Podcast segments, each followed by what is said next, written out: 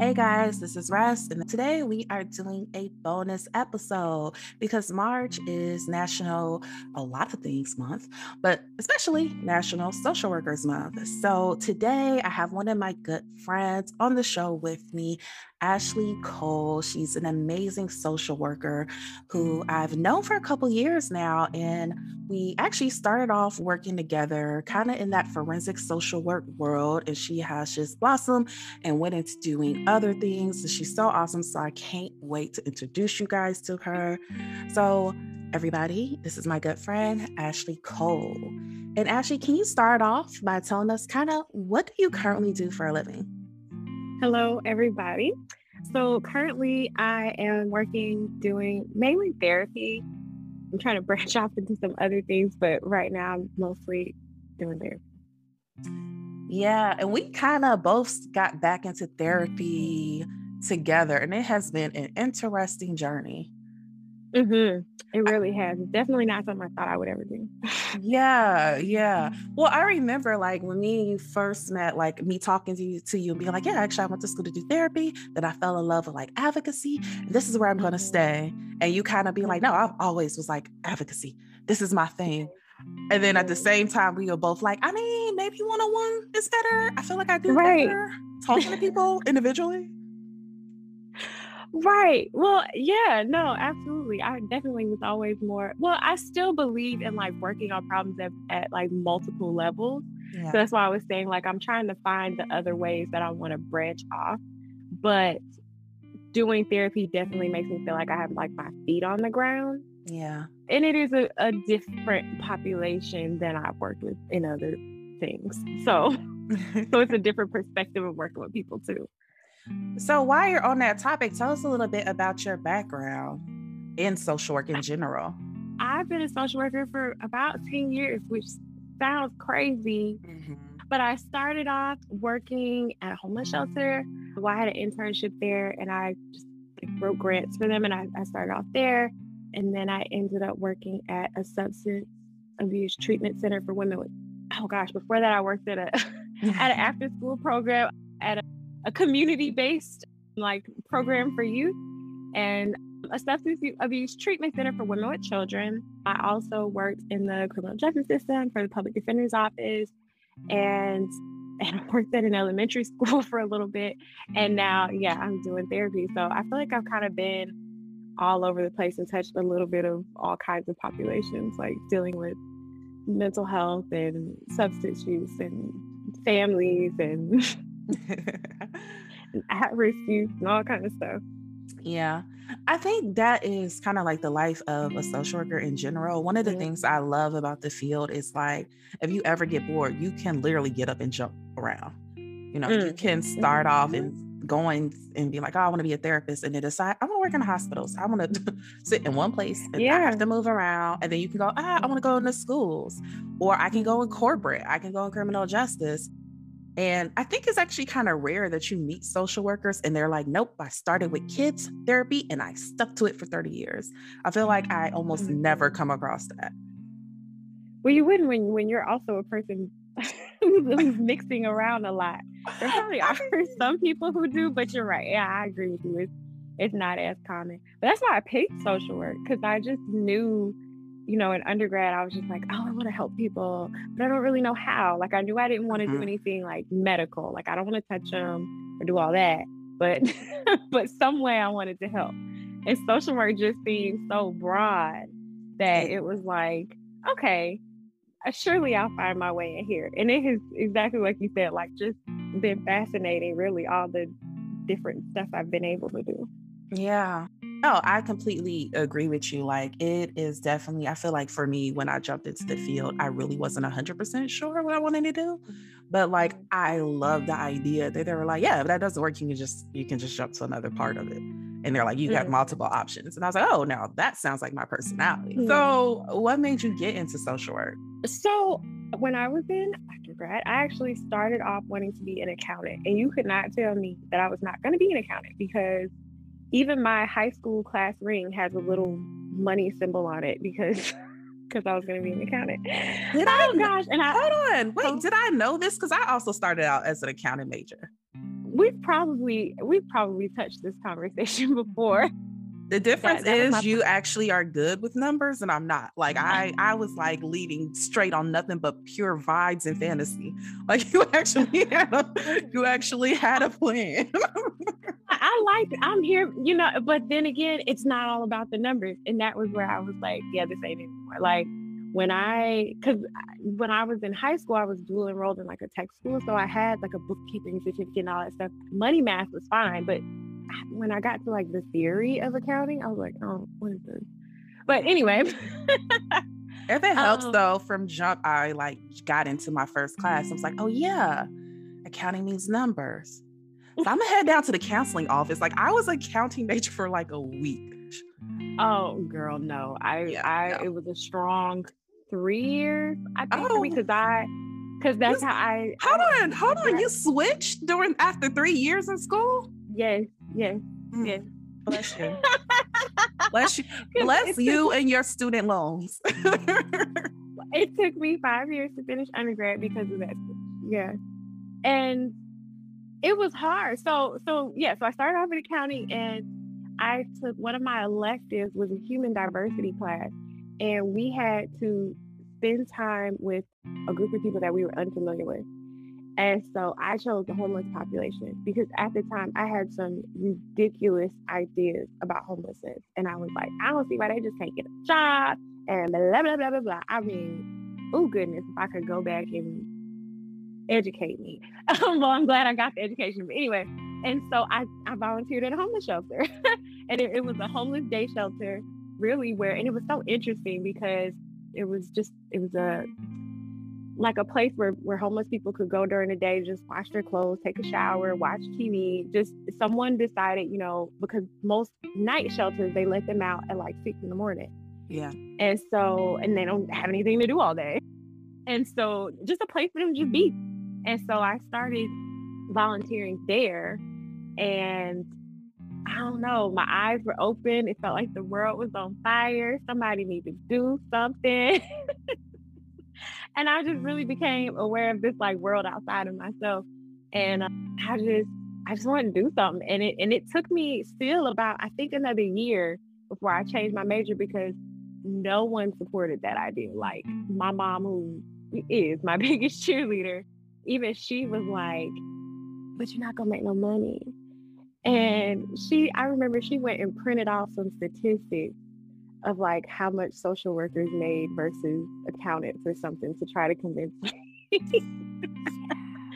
so that year, there was a year of me just building up the nerve to just be like, I'm gonna do it. Cause I can't. Like I at that time I just was like, man, I don't want to be a worker bee. Like, not saying that people who I just decided if I was gonna spend 40 hours a week doing something, then I wanted it to be toward toward, you know, these things I cared about. So and not just for the sake of making money because that I just knew that wasn't going to be enough. So that that's it. that's how I became a social worker. no, I think that's beautiful, but also like I didn't, I didn't, I didn't recognize that, and I feel like we probably, you definitely talked about this because me and you are so different. Mm-hmm but we're also a lot alike because that's like same thing. Like I went into accounting because my my parents was like, "You gonna do what? Do you know how much you cost a year to maintain?" I don't feel like you know how much you cost a year to maintain. I don't think that's smart. And then I was like, "All right, well, my my dad's in accounting. I guess I'll do that." Like that was my thought process. I think I, I jumped a couple of times. I think that first like semester, I was like in three different majors, and then I was like, "I got it." But same thing. Like I remember sitting talking with my counselor. He was like, Well, what are you good at? What do you like to do? And I was like, I am not good at people, but people really like me. I was like, I don't know why, but people just talk to me a lot. And I'd be like, mm, why are you telling me this, babe? And I was like, and I'd be liking helping them. And he was just like, yeah, yeah, like, okay, so let's talk about social work. and then he like broke it down and I got into it and I was like, oh yeah, no, this is what I I want to do, at least for this period of my life. Same thing where it was like, I want to do something where it actually feels like it's mattering and it's helping folks and that I can like when I have a good day, I can go home and smile about it. And it's not just like, well, we we made these other people richer. It's like, no, I helped someone back on track to where they wanted to be. I helped someone, you know, feel whole again. I helped someone, you know, regain their confidence, whatever it is that I'm helping with. But I will say, and I feel like you've definitely experienced this as well. Not every social worker has that like type of personality because I've definitely met people in the field and you're like, oh, okay, well, what got you interested? What made you want to be a social worker? I just had random credits and they said that this one would like that makes me so mad. It ticks me off. I was in grad school level though, one at two. Like when a teacher went around the room, was like, "Okay, what made you choose to get your master's in social work?" And I would say like half of my graduating class had nothing to do with actual social work principles, and it pissed me off. And you know me, I don't do well with that. So like when it came my term, I was like, first of all, social justice is the cornerstone of social work. I see none of y'all say that. That I, I mean, and that's the thing, like you wouldn't notice it. Like if someone, you know, stumbled into the field and, and became passionate about it, and was doing good work, like you probably wouldn't pause to even notice like how they got into it. Mm-hmm. But when you do have those those moments where you're like, how did you get here? Girl. It's just something foolishness. You will out of their mouth because they've done something. we will not discuss the school that shall remain unnamed. But yes, there there is definitely a thing in the field in Atlanta where like you'll have those moments where you'll you'll meet a person, they'll say something, they'll do something, and instead of like this is like you guys this is like an actual thing in our field in atlanta. This multiple people know about it where the person would just be sucky and you'll just be like why why mm, you want to ask why are you here? But instead what you say is uh-huh where you get your master's from yeah, where where you go to school? And there's a school whose name shall remain unnamed that you know that's where they graduated from because they turn out nothing but these people. I don't know why.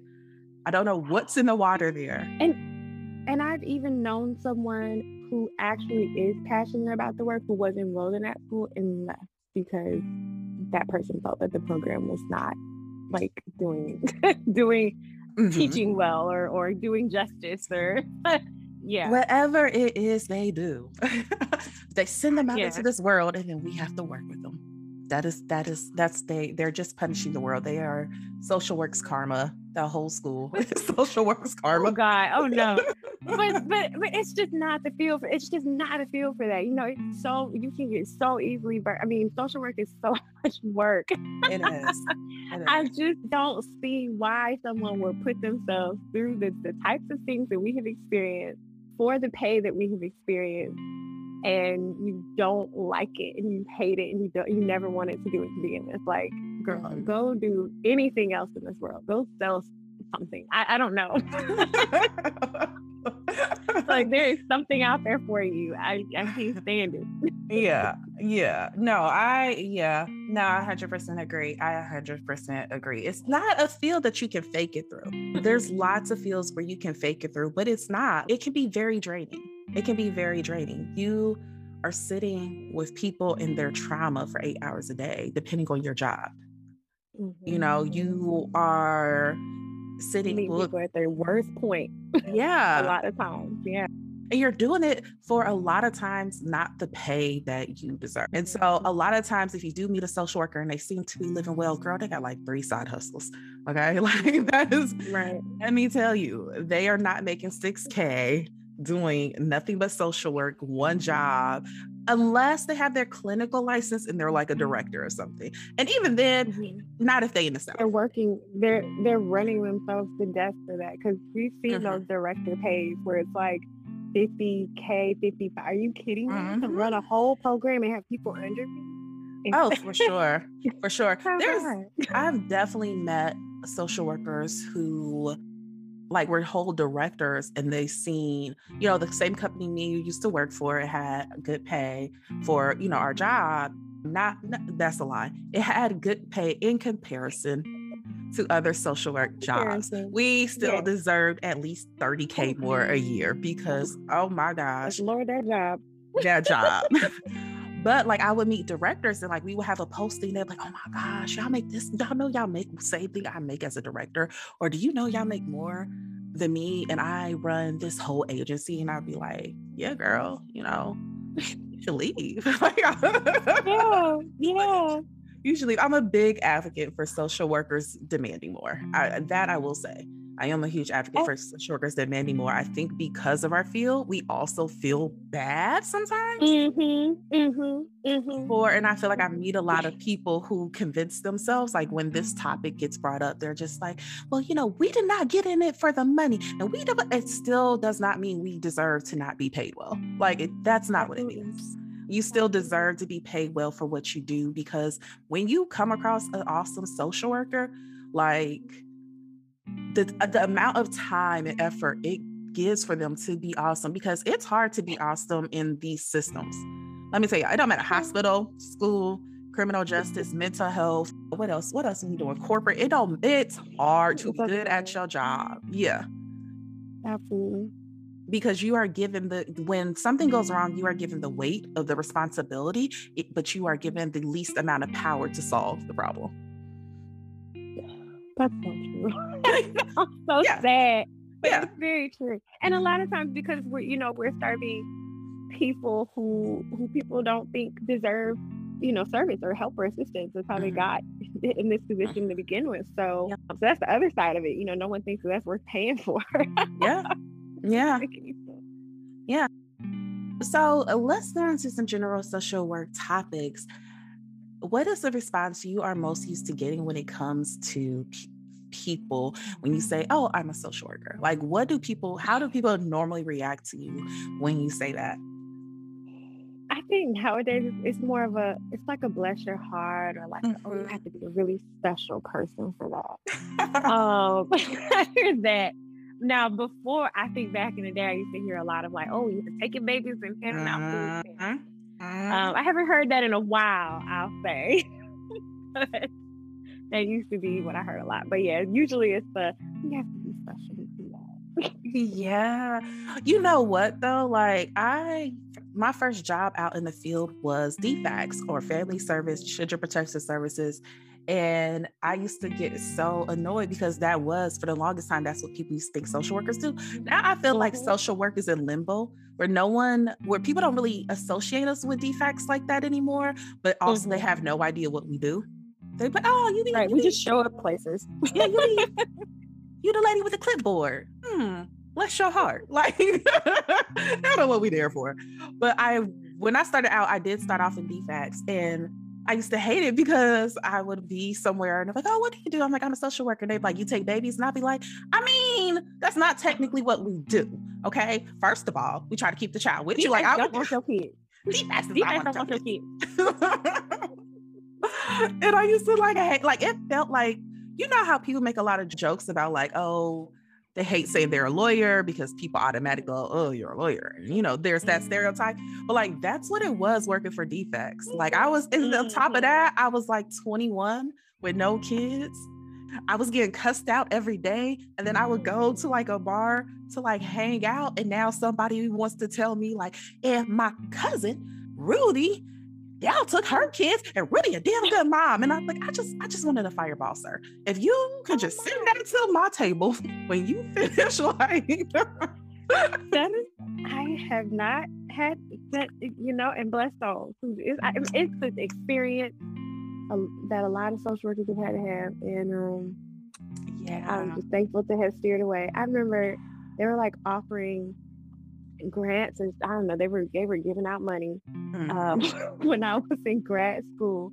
If you would, you know, promise to work for them for two years or something, and I was just like, there's not enough money.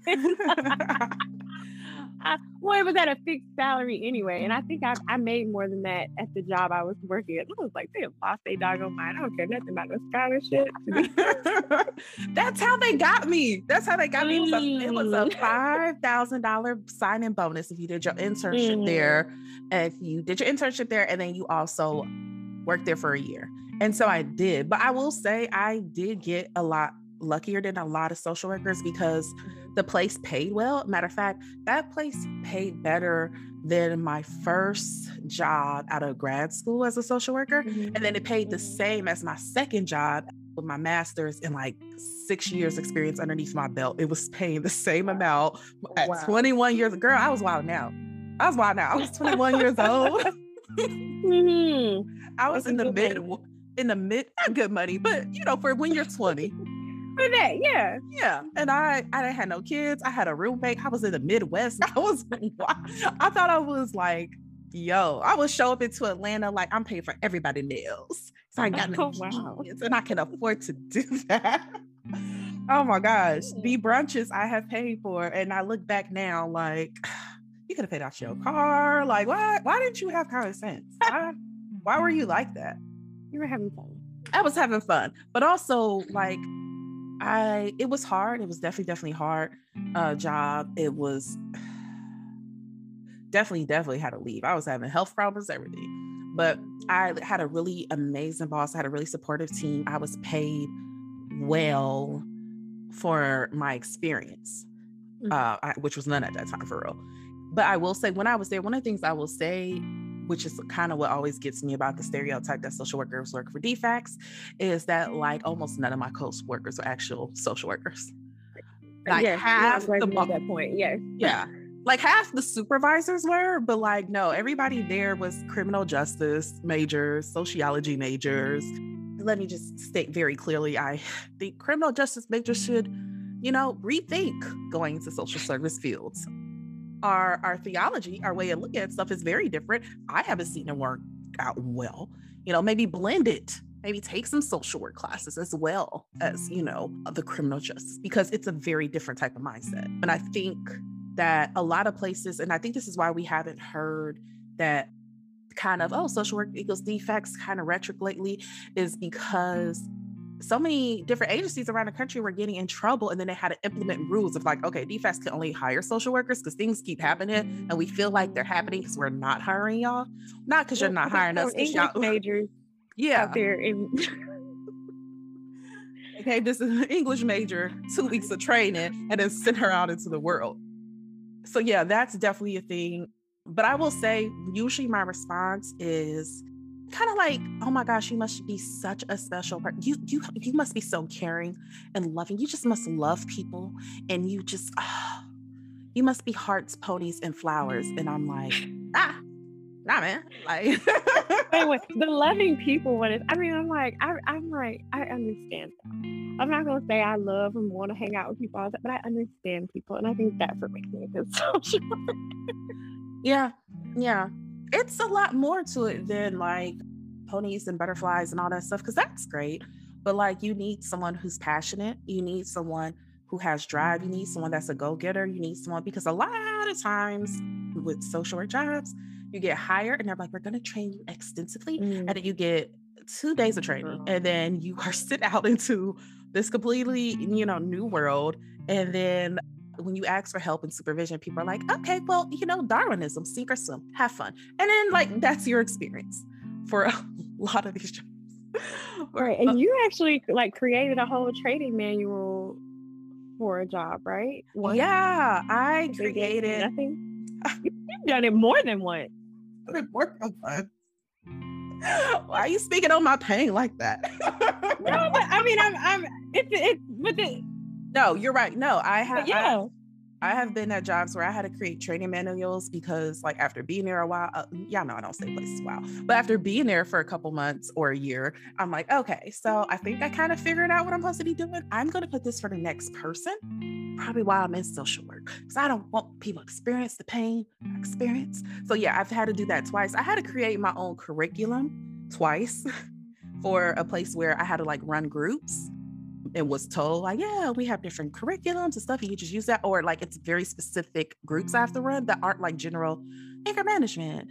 I feel like you that's something that you can definitely get paid for if you like freelance it some kind of way. Probably. You don't mind doing it. I have no interest in doing things like that. I'm like, out. But you are good at it. I I also have no interest in in doing that. I, kept being forced into places where it just seemed like that would be the best thing for everybody else. But I, social work, I love you. Pushes you all, pushes you to the limit. It, it does. It, Use all your talents.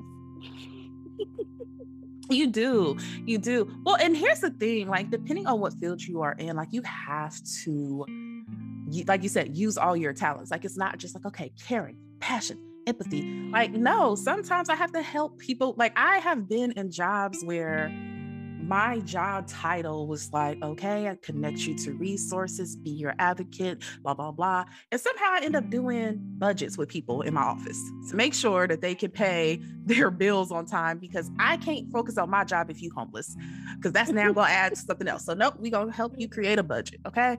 Like I have, you have to use all of you. Different things pop up. Uh, I would definitely say like it's one of those fields where you to have to be naturally or learn how to do multiple things at a time, think about multiple things at a time, and be able to think on your feet. Yeah. So, what is your every social worker I know has like a ton of stories of like crazy things that have happened, but it's like one of your favorite social work stories from your field, from your job, whether it was old job, new job, whatever. Crazy, you know. okay, yeah, you go first. Yeah. Okay, I can go first. I can go first. I have a couple, but this is one. So I was working somewhere where I had to work with inmates, and I had an inmate who, like, a lot of people in the office had already seen. A lot of my coworkers had had them in a caseload because recidivism, like, you know, just getting out of mm. jail will come back or whatever. And so, like, I was going out to see this person. I was very aware, like, okay, they already used up a lot of programs. They already, like, we, we used a lot of favors trying to help them out. So, just so you know, a lot of bridges have been burned. And I was like, oh, okay. So, I say that to say, I walked in there with like my mind on that. Like, okay, I know these three places. I went through their file. They have not used this, whatever, whatever. And so I mm. came in with like all this material and I did my biopsychosocial, which is like getting their history, getting, you know, what have you, you know, are you struggling with substances? Do you have mental health? What's your family history? Like things like that. And so I'm doing this whole evaluation with them. And then afterwards, they they asked me about my education level. And I was like, huh? And I'm thinking it's like one of those power plays, because that's something that happens at times where there's a power play. And I was just like, well, you know, I'm a social worker, I have a master's in social work, whatever, whatever. And I'm like still writing my report. And they're like, mm-hmm, how much they paying you? And I was like, okay, this is definitely a power play situation. And I was mm-hmm. like, you know what, sir, it's fine. I, that's not stuff I'm getting into. I'm here to do your evaluation. You know, if you want me to stop, you can stop at any time, blah, blah, blah. And they were like, uh-huh, no, no, no, no, no. Do you know about my rep? And I was like, I'm feeling uncomfortable at this point. And I'm like, please don't, please don't do this right now. Like I have enough on my mind. And they um, was just like, you know, naming off politicians in the area. And they're like, yeah, I'm cool with blah, blah, blah, blah, blah. I don't know if you know, but this person's like a big breast person. I'm just like, okay, sir. So like, I'm like wrapping up like, okay, so now I gotta go because it's so crypto. He was like, no, no, no, no. I'm just trying to say, like, whatever you make a here in a year, baby girl, I can, I, I can have you making this in a month. And I was like, it's like I'm just kind of like trying to process everything. Mm-hmm. Anyways, they keep talking and they were trying to become my pimp in the middle of me like oh. doing my psychological evaluation. Oh they tried to recruit me for pimping and they gave me some names of some politicians they could pimp me to. And they were like, know, you know, they they like them smart type. Oh, ooh, I can make so much money. And you a stalker and you and he was just like, and I'm just like getting my, I'm like still packing my bags. All right, here we go. And so I goes back to the office. I talked to one of my coworkers who had him last, and they were like cracking up because they knew there were going to be a riot, but they did not know that's where it was going to go. And so like I she was like, how did it go? And I'm like telling her, like, it was interesting. She was like, mm-hmm. he he tried some power trips on you, didn't you? He tried to, he he he he just talked to minute and then he blah blah blah blah blah. And she's like talking. I'm like, girl, he tried to pill me. She's like, he what? It's like, yeah, he tried to. I gotta be honest, it was a good offer. Like I got like not a good offer. he was offering health benefits and everything. Like he he had he was talking tax purposes and stuff. Yes, and sex work. Work work. but yeah, that was like one of my ones that I never Mm-hmm. forget. Like, and I, I, we kept getting his case. Like, he kept having new legal issues. And every time someone would get their case, and I'm like, okay, oh, Bress, I see you have coming in year, blah, blah, blah, blah, blah. Can you tell me anything about this case? Like, so you want to wear a hoodie when you come in, okay? Your hair could be wrapped. I say go for it. Like, every time his name popped up, I was like, you know what? We might just gonna give him to one of the males. I feel like he will try that with them. We'll see. Hmm. Hmm. That's funny. Oh man. Thinking of that me think of so many crazy stories. Cause I guess I don't dip like that those years working in the criminal justice system were some of the lots of stories of of Yeah. time. And I don't think I dip into those memories as much as, you know, I used to at the time. But oh, I guess it would be Congeala. Congeala is probably my favorite story. Um, so I went to see went to see a guy. And again, and this is the thing about social work stories. It's like, yeah, they're funny, but it's also like sad, like how you're like, yeah, sex trafficking is not funny, you know. So it's like, and, and Definitely humor dark humor. Yeah, I was thinking yeah, your humor gets like different over the years. but but so the, the sad part was, uh, you know, he he had been in in jail for like three years, just kind of forgotten about, mentally ill. He was supposed to have a psych eval and kind of fell through the cracks. Was he competent? Was he not competent? We have no idea. Anyway, so I went on in there to see him. I get down there, start talking with him, and he tells me that he already has housing set up. He's like, I've already got plan, I've got money, I've got I've got a place to go. And I'm like, I'm thinking that someone has already done half my job for me, which is great. I'm like, Mhm. yes, you have housing? Where? He gives me a woman's name, he gives me a phone number, and I'm like, great. Okay, so when how did this happen? did she come here? Did this person come here to see you, or did they whatever? whatever? and he was like, Gosh, how can I explain this? Have you ever heard of Congeala? no, I have not. Please tell me. And he was like, Okay, have you ever been able to talk to somebody when they weren't in the room with you and not with a phone? No, I have not. he was like, Okay, well, I can do that, and it's called Congeala. So Congeala was like this telepathic wavelength that he believes he had with people, and he said important people had it. But he let me know that it didn't mean that I wasn't important because I didn't have it. Just maybe I didn't know how to use it yet. And so, and so he was saying that he had used Congeala to communicate with this woman outside of the jail to let him know, let her know that he needed housing. And I'm like, okay, so how do you know that this person told you housing? He was like, well, I actually don't know until she comes here. That's why I thought you were here. And I was like, I know. but please let me help you, you know, set up housing. And then he was like, oh, I don't need, I don't need that. I actually have a trust fund. And my number is one two three. And then I had to convince him that, you know, what I had was free and he should just save his money and just let me, just let me help you and don't spend up all your money. I have programs. and he was like, okay. And I was like, because the judge may not go for it. So just like, you know, listen to me. And then he was like, okay, all right. When you leave here, I'm going to show you how Congeala works. When are you leaving? And I was like, in my last plan, I'm going to be outside and, you know, about another 10 minutes. And he was like, okay. And he was like looking at my card and he was really focused on it. And he was like, when you walk, I'm going to use Congeala. And when you walk outside, someone is going to hand you a hundred dollars. Uh-huh. But if a hummingbird comes up, you got to knock it out of the way because that's the devil. oh, okay. Um, oh, exactly. Oh, all right. That's a good turn. Okay, I got you. I got you. Okay, I got you. Um, he had one of those delusions. I was like, wouldn't it be great if that was real? Like, it was a real delusion. Because he used to write me these elaborate letters about all of the places he had donated his millions of dollars to. And I think it was like a list of shelters he probably stayed at. Oh my gosh, I think I have this client after you. I think I have this client after you. Yeah. Oh my. God. Also, um, I'm like, hold on, hold on. great. This is sounding familiar. Was- I loved it. I mean, Yeah, he was know, a my heart. He was funny. like, I, honey, I wish these things were true. Because he actually wrote me one time and was like, "Did you get that hundred dollars?" And I had to write, "No, I did not." Oh. I know exactly who you're talking about. Yeah. Yeah. Oh. Yeah. He, he, was sweet. he was sweet, sweet person. Oh, yeah. And I will say though, like I feel the need sometimes because I've definitely had this happen. Matter of fact, one time I went out with a coworker and his fiance for like dinner, and we were like just talking about our week, and we were like telling different stories. And me and him were mm. like cracking up. And like when we finally gained composure, we realized his fiance was looking at us like, "What the hell yeah. is wrong with you?" Yeah.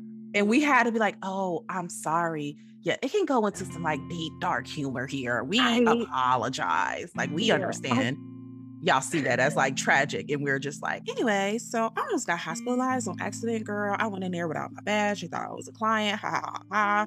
And like his fiance is just like, this is not normal conversation. no, that oh no, I had that happen with I told a joke about one of my clients who was at one of my clients who was at, you know, the mental health, he was hospitalized and they had to take away his leg. He had an amputated leg, mm-hmm. and they had to take it away because he kept taking it off and hitting people with it. And even when they did that, they gave him a walker. He just hit like he was. They say he was. He hit people with the dog, getting into fights and beating people with the object. That was a perfect example of being like, ha ha ha. Oh, oh, there's exactly, exactly, oh. exactly. So that was the thing. Like, and I told that joke, I was like, yeah, apparently My clients beat the guy with a wheelchair. what? so bad. Oh my god. oh goodness.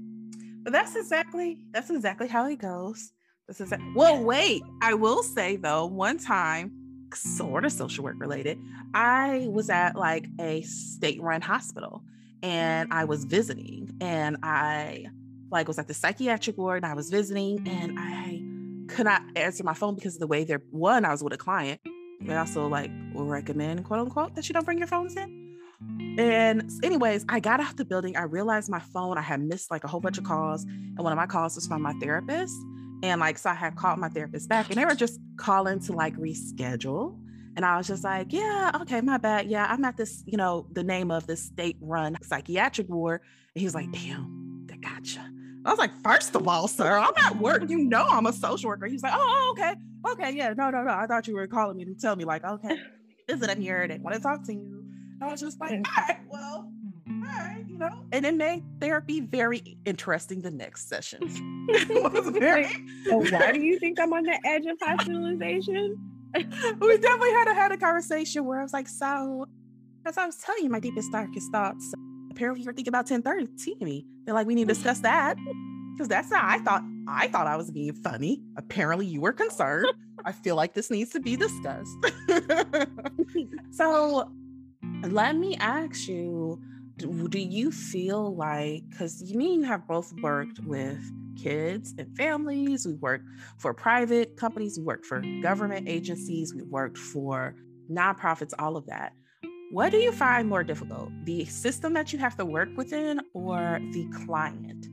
Because I feel like when people think about our field, they always are like, oh, and I, you got to work with this population, that, and I just could never. And it's like, first of all, the populations usually are great like 80% of the time.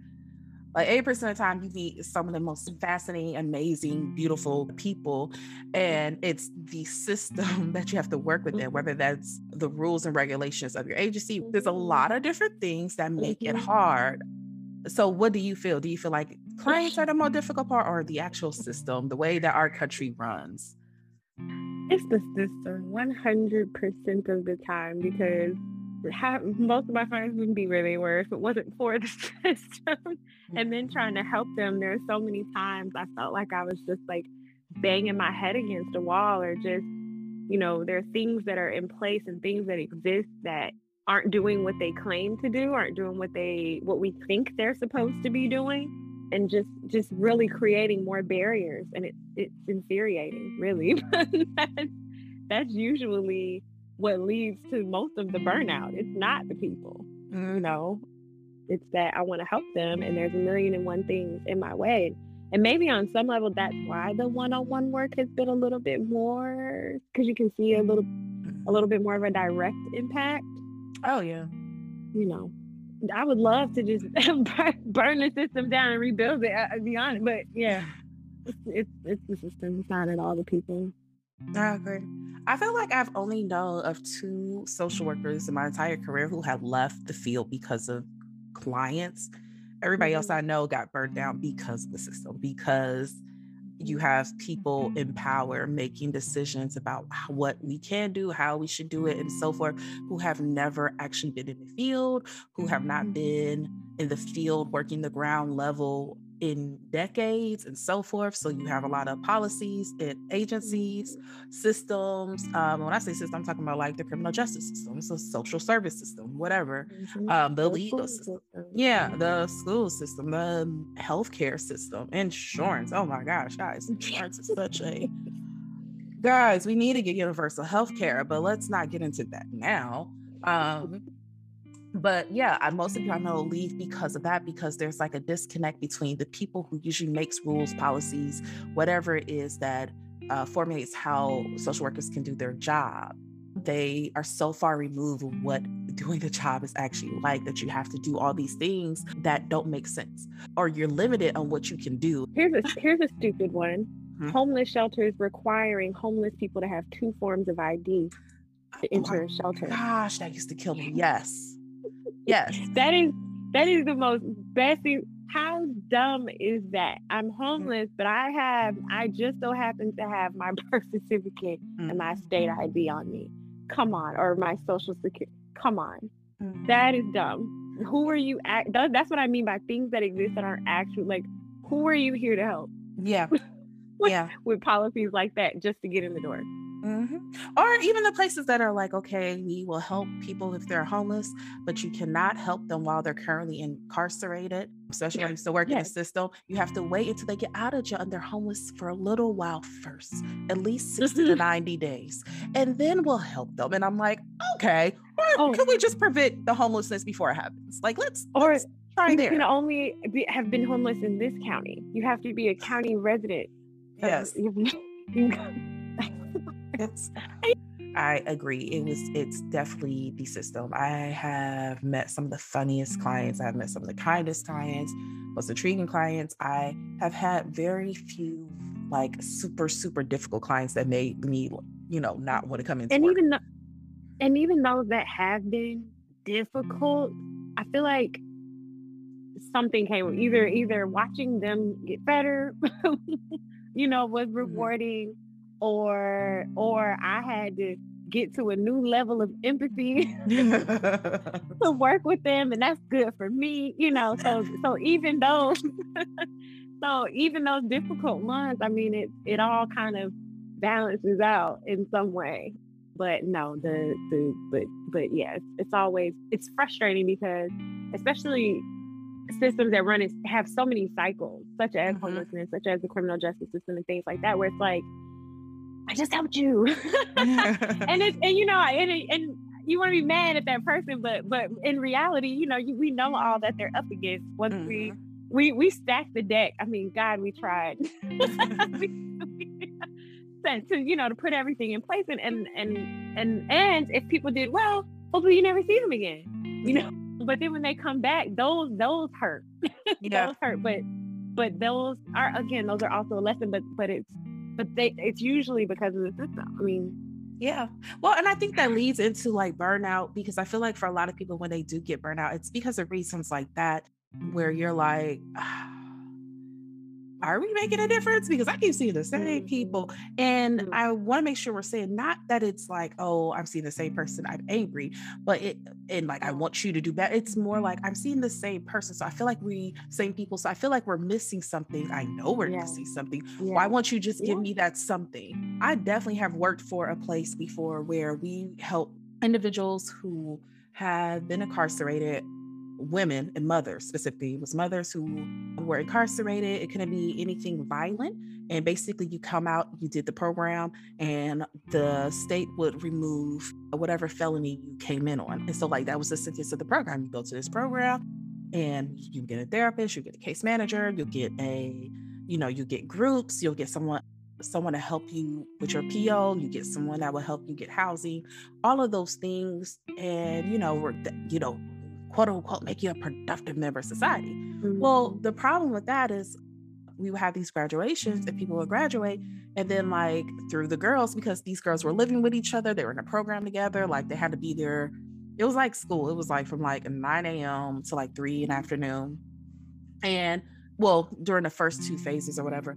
And so they would keep up with each other and i kept hearing about girls who had graduated like three months before that are now back in jail or have mm-hmm. now um, started using again or that have now you know different things and it used to like break my heart but then like i mm-hmm. would also recognize like we're not really helping them like if i come out and i graduate i do your little program i graduate from your little program but like I have three kids. I that felony y'all took away, that was my fourth felony.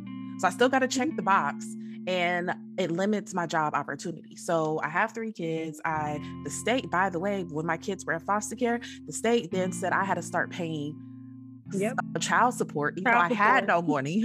I was in jail. Mm-hmm. So I come out owing the state money. And then not only mm-hmm. that, because my jobs are limited, I'm working minimum wage. I still got three kids. I'm now in debt with the state. I'm trying to still like go to work, get my children back from DFCS. Plus, I still have to go because the program had aftercare. I still have to go to y'all aftercare after working, being a mom, all this stuff, and then still not making enough money to make ends meet. Then you wonder why I go back to selling drugs because I have to. It, it, really did not. Thank you for the therapy. That was great. You know, even things like thank you for helping me get my GED. But okay, we're now in 2021. If I don't already have a skill set, mm-hmm. And because I have to pay for bills and you know child support and all this other things, it's hard for me to schedule in time to go to school to pick up a trade or um, get a degree or anything like that. You're just mm-hmm. putting me back in the same loophole. It's still you know, nature versus nurture, which is an argument like we've had when I worked there, where it was like, okay, yes, we help provide therapy, we help clear this, we help get this and this and that, but then we send them back to the same environment. Absolutely. How do we tell them, like, okay, and we want to, you know, stay sober, but then I send you back straight to your same area where you have the same group of friends who use you, your your dealer is there, your bob, you know, it that mm-hmm. used to frustrate me because it was like, okay, are we really fixing the problem? No, because really fixing the problem will require us to tear the whole system down. Absolutely, all of that. but and that, but that's also why I've, I've always tried to. That's why I said earlier, like I like trying to work on problems at multiple levels. Like it is a goal of mine, and and whenever I can be at that meeting, be on that committee, or try something like like I try. but you know, sometimes it just leads to the frustration because you really just end up in a room full of people that don't know what the heck they're talking about, and you're like the one person there advocating for you know the real people that you serve. But it's so hard. But no, everything that is absolutely like that's that cycle where it's like we do all we can, we can pour so much into people, but at the end of the day, they got they have to be right back out here with the same circumstances. And it's not that people can't overcome them. Please, like plenty of people, you know, people go do well, and, and I believe we've done great work. I believe we continue to do great work. Um, I just want to have that disclaimer, but the burnout does come from that, yeah, where you just feel like, like, like you just have this little. I always, I felt like there are some jobs I just felt like I just had this little chisel, and this little hammer against this big, big, big wheel of a problem, you know, and I'm like I'm barely doing anything. yeah. Um, gosh. But you know, then you have that one that's like, oh, and that's why we were having this conversation once like some of my favorite moments have been, you know, maybe some of those people who I wasn't able to help, mm-hmm. but they they were appreciative of how I treated them. Because yeah. I'm very, you know, I mean that and that because every it just lets me know that like everything kind of matters and just in how we mm-hmm. talk to people and how you handle yourself and how you do things. And like I've had clients I was not able to help either, you know, for one reason, either because they were mean and nasty to me and didn't want my help, but then they'll come back later and be like, you know, I was terrible to you, but you know, thank you for for not giving that back to me and for blah blah blah yeah. and still doing your job, you know, or you know, or maybe, you know, their circumstances were going to be with there where there really wasn't anything that I could do about it, but they just thanked me for, for, for listening, you know, for trying to, to, ha- so those are the, those are the good things as well. But yeah. no, I think that is great. I think you have more of those moments than I where you get to see the client on the outs. No, like run into your clients mm-hmm. afterwards and mm-hmm. they're still like I I feel like I very, very, very, very, very, very, very rarely have. No, I don't think I've ever. No, that's not true. I did run into a client once on the outside, and she called me her her her. The area I used to live in had billboards and commercials for DFCS or Children Protective Services, and it was something like one eight eight eight eight eight eight eight kids or something. And I was walking into a casino downtown with my like freakum dress on, and she was like Ress, Miss Ress. That's my 1888 kids worker. I was like, oh, and I was like, ma'am, lady, I am here with my wing woman, okay? you are interrupting what I came here for. Please don't. But other than that. Yeah, no, I have been fortunate. I've gotten it. I do. I've got these stuff, and sometimes not. I mean, I haven't run into many on the street. A lot of times I bump back into them and because you know, yeah, been yeah. around it to come back to court or some, check in yeah. or something. But an aftercare program. There was one that once he realized that I rode that dog on the train. once he realized that I rode the train to work, if he had something he needed to communicate, he would find me there. After the train station. No, it sounds. I mean, no, I know, I know. I'm like holding in my lap. Yeah, in retrospect, I'm like, it's like, oh, but no, they were. I'm like, leave me alone. and he's shouting to me from across the street. Let's go, let's go. No, no when, huh? When I used to work in the Midwest and I worked at an agency that was downtown, and like mm-hmm. I, you know, downtown was like the poppin' area. And like after work, you would like go get a drink or something like that. And I made the, or you'll do something, but I like had to learn very early on, like, don't wear your badge outside of work because people will see oh, that badge no, and be like, no, oh, never. you a social yeah. worker.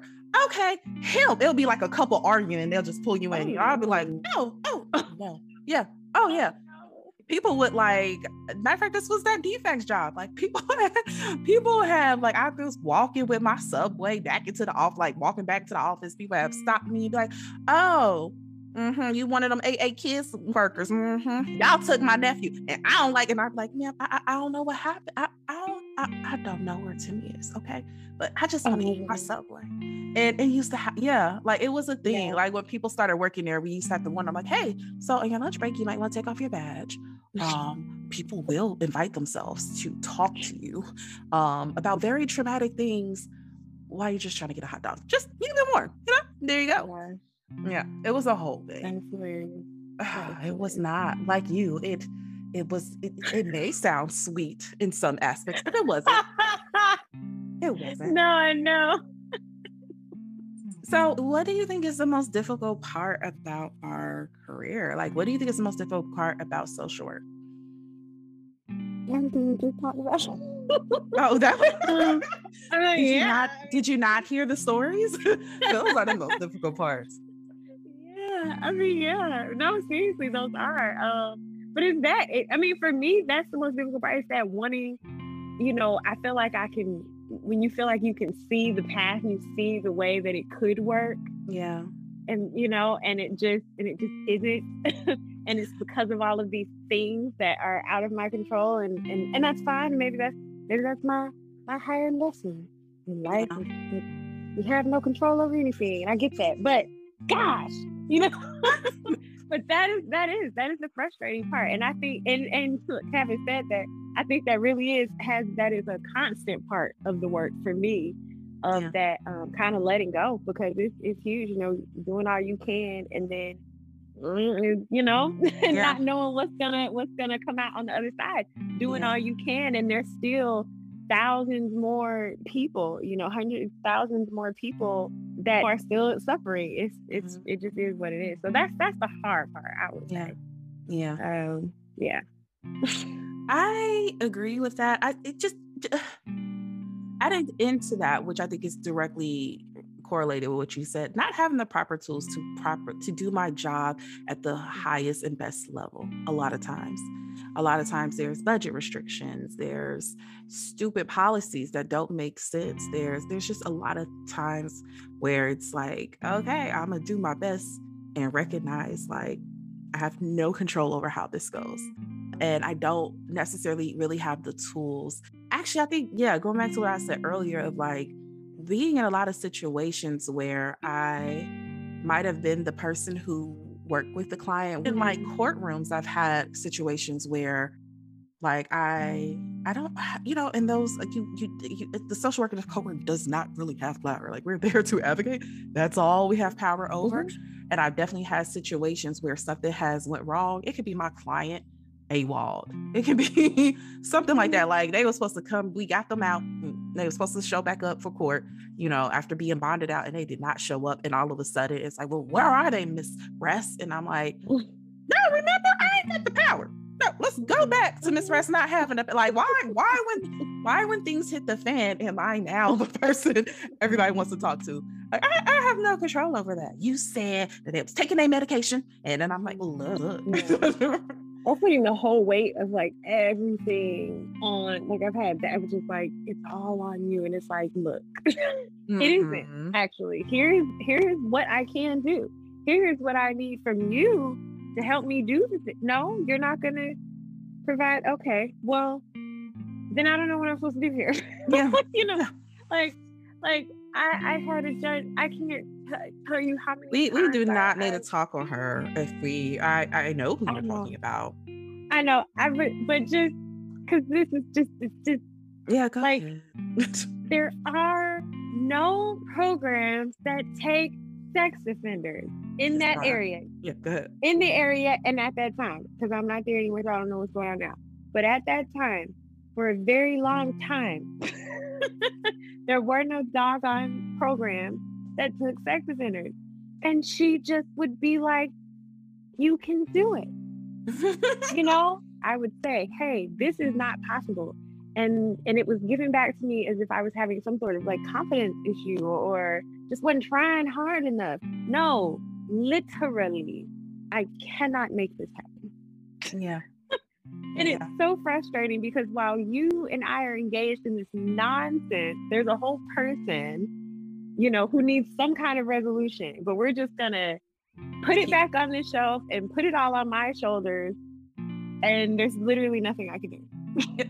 yep. Show up for the next time you reschedule and go, yep, I got nothing. Yeah, yeah, we're not. I'm, I won't tell you anything else about that later. Yeah, my chest got tight with that one. but like it has it, and then like some of that with it being like so difficult, it leaks over into certain other areas in your life. Like it can leak over into your love life, it can leak over to your family life, your social life. Do you feel like being a social worker has affected your love life at all? Yes, but in a way of like, I mean, I say this, I have tolerated some nonsense from men. Please don't get me wrong. But mm-hmm. I do feel like my tolerance is lower yeah, it's just like you know, this my personal life has to be at a certain level of peace because I really yeah. have decided, you know, I do like I like giving a lot to work. You know, it was important. Certain clients I've served for certain populations required a lot, and I wanted to give that. And now I'm in at home. My personal life it cannot be chaotic, but that does again that does not mean I've never put up with any nonsense. definitely have, but yeah, there's but that. I- I think there's definitely a correlation between how long you've been in the field and how much stuff you put up with in your personal life. Like the longer you've mm-hmm. been in the field, the more I feel like you're just like, ah, ah, ah I'm not doing this. Ah, I, I just want to. It's mm-hmm. fine. It's fine. I done found something on Google. Me and it's gonna have wine and enjoy our night. We're good. I don't need this, sir. Mm. Like, let's, let's, let's go about our business. Yeah. I, I agree with that. It's I don't understand how people do it if they like to deal with trauma, drama, heavy stuff all day, and then come home or have my time off of it and then volunteer to like deal with no, no, no, no. Like I'm not doing that. And I will say though, but it's definitely because because there are certain things that I'm like very passionate about, which are correlated with my job, I will definitely say like it also kind of built in me this kind of like red flag detector. Mm-hmm. Where like I'm talking about something and I'm just like, you know, peace and love and advocacy. And they're like, I mean, I feel like those people deserve that. I'm like, all right, so oh, that is a thing. Let me yeah. let me back away here, sir, because you know, or like, you know, and it will be about all types of stuff that like you'll be watching a TV show and there will be um you know, something very traumatic. It could be something like a rape scene. And I just like, oh my gosh, and I can't, I wonder what's gonna happen next. Like me talk about TV show, like, and you know, I could be on a date or at the guy's house chilling, and they'll just like, yeah, I mean, but you see how she dressed, and you know she was low key upset. And I'm like, oh, oh, oh. first of all, you get an educated dumped. So that's gonna be our night. yeah, I'm definitely one for the lectures. I'm good at those. I'm like, well, let me tell you all about this. Mm-hmm.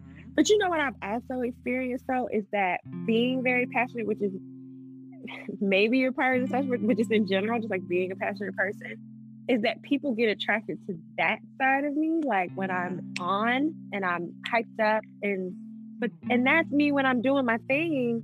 That is not me. I don't want to be that way all the time. Yeah. and and so I've dated men who were really attracted to that side of me and just wanted to engage in that way all the time. Like they want to, you know, talk about social stuff, social issues, because hell, they don't have anyone else to talk to it about. You know, they yeah. want to mentally yeah. spar with me. They want to, you know, and I'm like, dude, I am exhausted. I just want to watch TV, like, or I don't want to talk. Like that's yeah. another thing too. Again, like it being so draining. Like I have to have somebody who can accept the fact that I just don't even want to. I don't even want to speak today. You know, I've been talking to people all day, and I just I just want to watch TV and be held. You know, like yeah, I need that. I would need somebody that's like.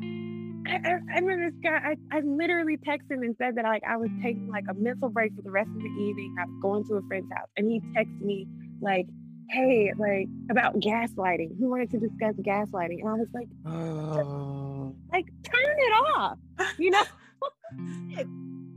yeah, yeah. No, that's definitely. So I don't mind the mental sparring part. I I I just like that like relationships, but like I definitely have the whole like I want to be able to, to take my social work hat off at some time. It's only a part, it's what I do. And there is kind of a big part of my personality that kind of led to that being what I do, but it's only part of me. And I definitely feel like because of my field, I definitely attract guys who really want therapists instead of girlfriends. Like they need mm. therapists more than they need a lover. And that is something I feel like is correlated with my work. Cause I thought I look back on certain people I've dated that I was just like, I really feel like like you was buying me food and I was giving you food therapy in exchange. Like I feel like that's what was going on in that situation. And I've talked to other like social workers who have the same issues where they're like, I feel like I just attract people who need to be cared for. Mm-hmm. And that has definitely been a thing. Me is usually emotionally wounded guys. Mm-hmm. emotionally wounded guys. Huh? I, I remember I had a whole string of like vet and just like trauma Girl. for a while. I don't Girl. know what was going on. Girl, like it's gotten to the point that I'm like, maybe an emotionally wounded guy with like heavy Scorpio placements is just like what I'm supposed to end up with because it has been. I'm like, I feel like I'm being trained for something at this point because that has been a thing. But like, it, I will say, like, it hasn't been like because I definitely have. I have a girlfriend who's a social worker who was just like, yeah, no, it's it's guys that need me to be their case manager, and I'm like, no, no, no. They they have the career together they're intellectuals, they have blah, blah, blah. It's just like for some reason, after like the first glass of wine, they're just like, you look so beautiful. Did I tell you my mom? Like, and you're like, mm, mm. alrighty, where, where, where, where, where are we going with this? And then next thing you know, you're just like, I don't, I don't know, baby. You know, CBT, the triangle, you know, feelings, thoughts, actions. Like you're just like, I don't. Why is this a thing? I, I dated someone who would just say the heaviest thing mm-hmm. in the middle, like out of nowhere, or we would just be engaged in something heavy and then he'd just want to move on to sex. Oh And I'm like- gosh. And like I like when I it was like I noticed it. Like the pattern like and I, and I just stopped. And I was like and he was like, Well now I feel like you just shamed me. And I said, I'm going home. I just noticed that you like this is this is weird. Like, yeah, that yeah. Oh. Yeah, yeah. It's definitely Yeah, I mean and I'm saying like heavy. So Yeah, no, yeah. Sure. I was low key giving like free therapy, like family counseling to this guy I had dated because like it felt like we would have fun. We'd go to movies, we'd go out to eat, we were having fun and we were talking. And like it could be us like cuddling in bed and me just like, mm, let's turn on a movie. He'd be like, yeah. My sisters have a lot of issues with their sons. And I was like, sir, just Oh, all right, call her. All right, all right. What, what's the boy doing? Like oh goodness. No. yeah. And it was like at one point I remember like when I was like, okay, this has to end. Being like that being a thing, like also I just at this point I just feel like you should pay me, but we're also intimate. So I feel like I have to cut off mm-hmm. something. So I'm just gonna cut you off and you can just pay me at this point. Like let's just do it that way. Because either way I'm getting drained of empathy and emotions. And I would like to be compensated for it. Mm-hmm. Mm-hmm. Hmm, Okay, so yes, it definitely can affect your love life. It definitely can. But I will say though, like even though like beyond my love life, kind of what we were talking about with like the drama stuff, I think it also just affects that. A lot of times you'll meet social workers and like they're like I, I can't even say that because I feel like you meet two. You know, you meet there's like no in between the people who have like nothing but drama, and that's why they be they like got into the field. Usually they're also therapists because they are trying to figure out people. They're like, I I need to figure out myself and people. I feel like it's just cheaper if I go to school for it than to pay somebody. So you have that. Uh-huh.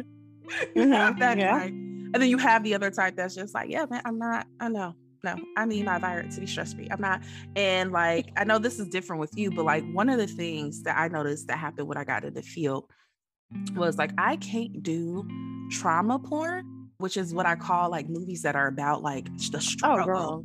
and I can't do depression. that and What do you mean about- it's different with me? Oh, well, because you, I, No, I said no, because you cut me off before I could finish. Because you like like bloody movies and scary movies. Oh, like well, I can't yeah. I can't like when I watch shows and when I consume like music, it has to be happy stuff or funny stuff.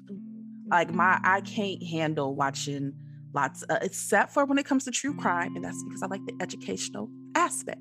I like understanding the psychology behind it. Oh, Uh, but no, but like they are not giving psych. No, when, they're not giving the psychology, but when I'm listening and they're like, yes, and his mom was overly affectionate with him and he only Okay. stabbed women with red hair. And I'm like, hmm, hmm. Oedipus complex, but okay, okay. like I made to, you know, his mom bathed him until he was 16. I'm like, mm, there's some other stuff going on there. Like I that's what I mean. But um, like I can't, I remember I was dating this guy when this is when I was way young. This was when I was like 22, like only been in the field like a year or two. And he wanted to show me this movie. He was like, it changed my life. And I still don't understand why. I read the reviews, but I didn't finish watching the movie because I had to stop it. But I think it's called Crash it was like a whole it had a whole bunch of different celebrities and it was like eight different stories Oh, I do remember that. Ooh, yeah, that was heavy. yeah and But the it was really good. It was okay well he good. one he seemed to favorites, think but it's heavy. He seems to think so as well. He did. And so like i remember like he had went to this restaurant got us some food came over he had got my favorite wine we were like eating dinner watching movies. And like he had brought that one out after we watched this comedy and i had to stop him and i was like no. No. Mhm. like i cannot yeah Yeah, like, i can't Because it does come out swinging. Now that I, yeah. And i was just Yeah. like first of all like i i had a deal I- was in a hospital with a baby that had a black eye today. Like I am not, I can't also Right. handle this as well. So I will say it has affected my regular life like that too, because before I could just watch whatever and whatever, but now I'm like sensitive to it where I'm like, no, I can't get it's no, it no longer feels like a form of entertainment to me. Mhm, It's, mhm. it, it just makes the mood too heavy for me. And so I'm like, nah, comedy, happy, fun stuff, light. Right. Right. Because no, you're right. Because even those two movies, like I saw those when I saw them, but like I couldn't watch those now. Like I remember them, and I'm like, mm-hmm, yes.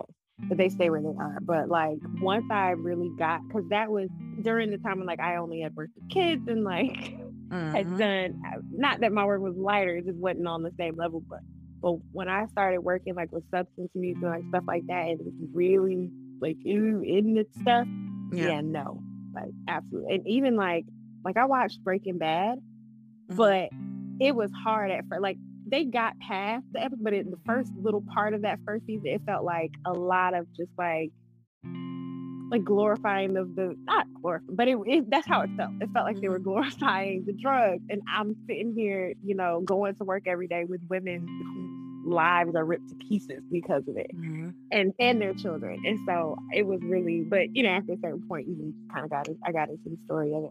No, I was gonna say, but now while you were talking, I'm like, you know what? Actually, when it comes to the mental sparring, I feel like that's how it is with entertainment. When it comes to my personal life, like people assume I'm going to like these dark, deep tragedy, like I call it tragedy born, like tragedy ridden forms of entertainment. And then they're like, listen, I want to know your. I want to pick your mind after. And I'm like, I don't, I don't, that's not how this works. Like that's mm. not, that's not how this works. Like I don't for mm-hmm. I don't mm-hmm. think trauma's fun, and I do it because it's fun, and I want to go home and do like oh let's explore some more trauma and oh let's talk about it. Like no, I, like, yes, exactly that. Yeah, and I feel like eat friends, family, whatever. Like I've had that experience a lot where they're like, oh this traumatic monstrosity, you gotta watch it. I'm gonna talk. I know you love it. And I'm like I really, I no, no, no, thank you. Can barely watch the news anymore. Oh, and oh yeah, I was a news junkie. I was a news junkie. I had it on all the time. I cannot. And considering the way that yeah. the news has been run over the, the years, or it's good. It's good right where it's at, not on my TV. yeah, yeah. Well, also me, you work. I will say, working in the criminal justice field, you touched on it a little bit earlier, saying like, oh, also a lot of these systems do not work the way the public thinks they work. And mm-hmm. that is when I had to like slow down my process of the news because I was seeing stories that I was actually like involved in mm-hmm. and the criminal side, or one of my coworkers was like a part of the case. And I would see the way it was reported and the facts that they released. And I'm like, that's mm-hmm. inaccurate. That is not what happened. Or even with, you know, certain local leaders, you know, certain mm-hmm. things I'm like, that's not what they do. Mm-hmm. please, please stop promoting this person as someone who is a champion for young, you know, young black and Latino men in the system. Mm, he does, mm-hmm. he's the person making my hard job to get them out. Please stop. Mm-hmm. So I will you mm. I will say yes, definitely the news. I cannot the way I consume news now is very different. The way I look at media mm-hmm. now is completely different. But I will say some of you guys know I have other podcasts, the Overlook Podcast. I talk about stories of people of color who have gone missing in that podcast, I do use a lot of like social media tips, things I found online, comments, whatever, to explore different theories. I will say I got that from my job because I, my former job, I did work at a place where I was working with the criminal justice system. I was involved with the cases, and the amount of times working in that job where like the mm-hmm. amount of times that evidence was left on social media the amount of times that I have had to figure out how to contact their child, their mother, their whoever by Facebook. They're like, if you give their name and write, you know, blah, blah, blah. And like the amount of times social media has played a part in cases that actually affected my hobbies because that's how I ended up getting into like that side of podcasting and that sort of things because I was just like, oh, this is a whole thing. Y'all really be out here telling whole confessions on Instagram Live fascinating. Look at you all using right. all your superpowers. Girl, girl, girl. If I, these are not the superpowers I want, but they were the ones I were given. so yeah, I definitely think it can take an effect on your job. But to wrap it up, I want to ask: Would you recommend social work to someone else? Like if you had someone coming to you, like, I need a job, I'm passionate, I care about people. Oh. I said they just need a job, no. Um, absolutely. I would, you know, it, it's also my dream to one day teach upcoming social workers. So yeah, I mean I, I I think it's beautiful, purposeful work. I love I really love I love what I do. I love everything I've done. and I'm excited for everything I'm going to do. And and I, I really do value our ethic when I picked this field, you know, a part of that process was like, you know, that first class was like the social work ethics class. And I was yeah. like, they align so much with my own personal ethics. So mm-hmm. it really, it, it, hasn't been a hard job. You know, it just kind of feels like I to be me and, and do what I do and it's, and someone pays me for it. So yeah, um, I would, I would like to be paid more. Yeah. But, but um, overall, you know, absolutely, I absolutely recommend it. yeah. I think you said it perfectly. Like, I think if you look at the codes of ethics, I think if you talk to social workers and you really like look into what they do, the different things they can do, and you're like, oh, this just aligns with who I am as a person.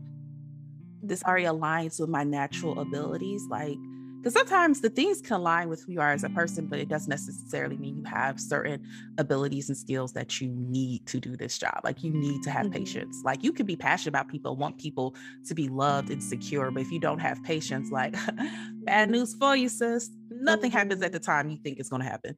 That's a, a huge part of the field. Understanding that, oh, they gave us a deadline. Yet nobody else cares about the deadline.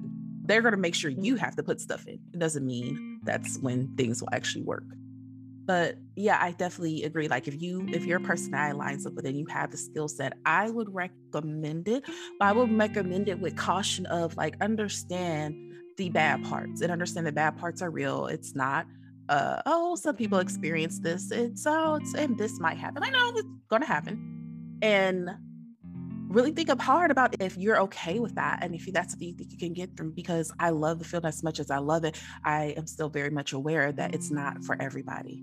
It's not for everybody that's kind. It's not for everybody that's passionate. It's not. A, It's it's it it definitely you definitely it's it's definitely not a job you can just do just because you have to pay the bills. It's not a mm-hmm. field you can do just because you have to pay the bills. It is very rewarding, but um, there are there also are its downsides. Like Ashley said, I do not like the benefits package um, on the career overall.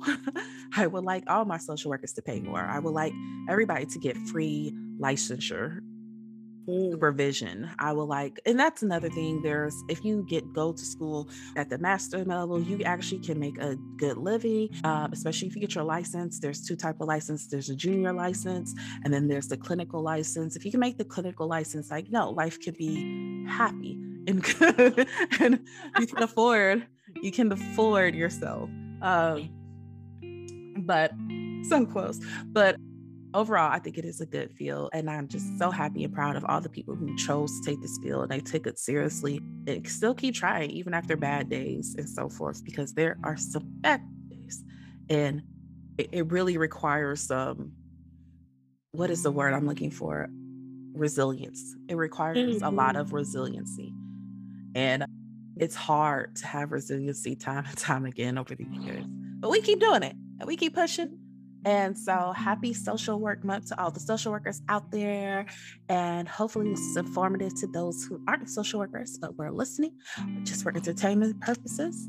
Now, before we wrap it up, I do want to let you guys know where you can follow Ashley and what type of things she works on. So go ahead, Ashley. So you guys can follow me at my Instagram. It is Micki Explorers. That is Micki M I C K I dot explorers dot it dot all. that is my Instagram. And and I'm gonna be adding to it because I'm beginning a personal blog. But I started Micki Explores, I was just kind of a like I just wanted to share my experiences and get more of my black and brown folks outside because I got tired of hearing people say, you know, that that's not for us because it is for us. and so I just really wanted to share more of my experiences so that people would come on out and and it's going to lead to some some, some good work. So it is. And Ashley does so much. She actually, when you were down here, she used to lead a um, group of us for hiking. And it was really, really fun. as you get to see all the amazing places she hikes at. And they're always such beautiful places and all of her trips. It's really, really fun. So definitely make sure you guys follow her. I will also, when I post this, you guys know I post on Instagram as well at She Wolf Alchemy. And I will post uh, at Ashley's page so you guys could just click on it down in the links to follow her. Other than that, guys, we hope you enjoyed this episode. And like always, you'll have your regular episodes every Thursday, posted by 7 a.m. Other than that, you guys have a good week and bye. Bye.